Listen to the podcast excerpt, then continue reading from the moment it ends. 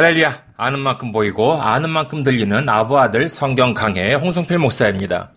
오늘은 구약 창세기 2장 8절에서 17절까지의 말씀입니다. 봉독해 드리겠습니다. 창세기 2장 8절에서 17절. 여호와 하나님이 동방의 에덴에 동산을 창설하시고 그 지으신 사람을 거기 두시니라. 여호와 하나님이 그 땅에서 보기에 아름답고 먹기에 좋은 나무가 나게 하시니 동산 가운데에는 생명나무와 선악을 알게 하는 나무도 있더라. 강이 에덴에서 흘러나와 동산을 적시고 거기서부터 갈라져 네 근원이 되었으니 첫째의 이름은 비손이라 금이 있는 하윌라 온 땅을 둘렀으며 그 땅의 금은 순금이요 그곳에는 베델리엄과 호마노도 있으며 둘째 강의 이름은 기혼이라 구스 온 땅을 둘렀고 셋째 강의 이름은 히데겔이라 아수르 동쪽으로 흘렀으며 넷째 강은 유브라데더라. 여호와 하나님이 그 사람을 이끌어 에덴 동산에 두어 그것을 경작하며 지키게 하시고 여호와 하나님이 그 사람에게 명하여 이르시되 동산 각종 나무의 열매는 내가 임의로 먹되 선악을 알게 하는 나무의 열매는 먹지 말라. 네가 먹는 날에는 반드시 죽으리라 하시니라.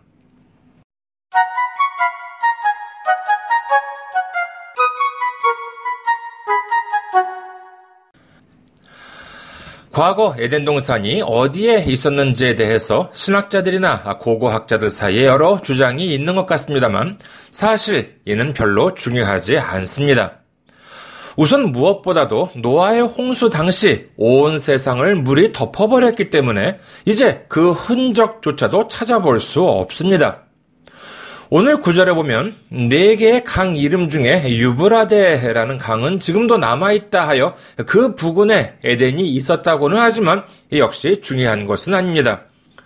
그렇다면 이 구절이 우리에게 주는 메시지는 무엇인가 하면은 우선 첫째는 8절과 9절에 보면 생명나무와 선악을 알게 하는 나무가 있었다는 점. 둘째는 10절에서 14절에 보면 모든 것이 풍족했다는 점.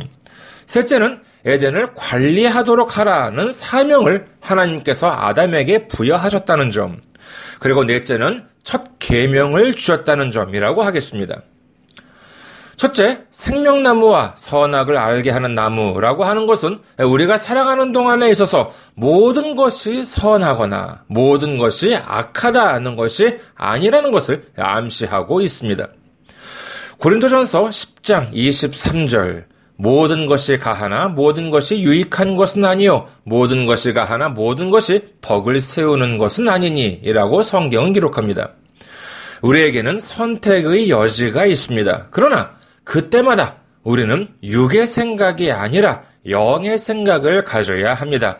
인간적인 판단이 아니라 범사에 주님을 의지하여 현명한 선택을 해야 할 필요성을 말해준다고 하겠습니다. 둘째로 에덴에는 무엇 하나 부족한 것이 없었습니다. 물은 생명의 근원이라고 할 수 있겠지요. 역사적으로 본다면 강 하나, 아니, 우물 하나를 둘러싸고도 수없이 크고 작은 다툼이나 전쟁들이 있어 왔습니다. 하지만 에덴에는 그럴 걱정이 없습니다. 네 개의 강이 생수처럼 흘러 넘쳤을 뿐만 아니라 온갖 아름다운 보석들로 반짝이고 있다는 것을 알 수 있습니다. 하나님은 이처럼 사람에게 아름다운 세상을 아낌없이 주셨다는 것을 알 수 있지요. 셋째로 하나님께서는 아담에게 에덴을 관리하는 사명을 주셨습니다. 하나님께서는 우리가 그냥 놀고 먹는 것이 아니라 일하기를 원하고 계십니다. 이 일은 하나님께서 우리에게 주신 것을 지키고 관리하는 일인 것입니다. 우리가 하루하루 먹고 살기 위해서 육을 위해 먹고 육을 위해 살기만을 원하고 계시지 않습니다. 하나님은 우리에게 필요한 것을 모두 알고 계십니다. 그렇기 때문에 우리는 우리를 위한 일이 아니라 하나님께서 우리에게 맡겨주신 일을 감사함으로 해 나아간다는 믿음이 필요하다 하겠습니다. 넷째로 하나님께서는 첫 계명을 주셨습니다. 동산에는 먹을 것으로 넘쳐났습니다. 굶주림도 없고 미움도 슬픔도 걱정도 없었으며 무엇보다 죽음이 없었습니다. 하나님께서는 이 세상에 모든 것을 주셨습니다. 다만 하나님께서는 선악을 알게 하는 나무 열매를 먹지 말라라고 하셨는데 이는 우리 사람에게 제약을 주신 것이 아닙니다. 덫을 놓으신 것은 더더욱 아니지요.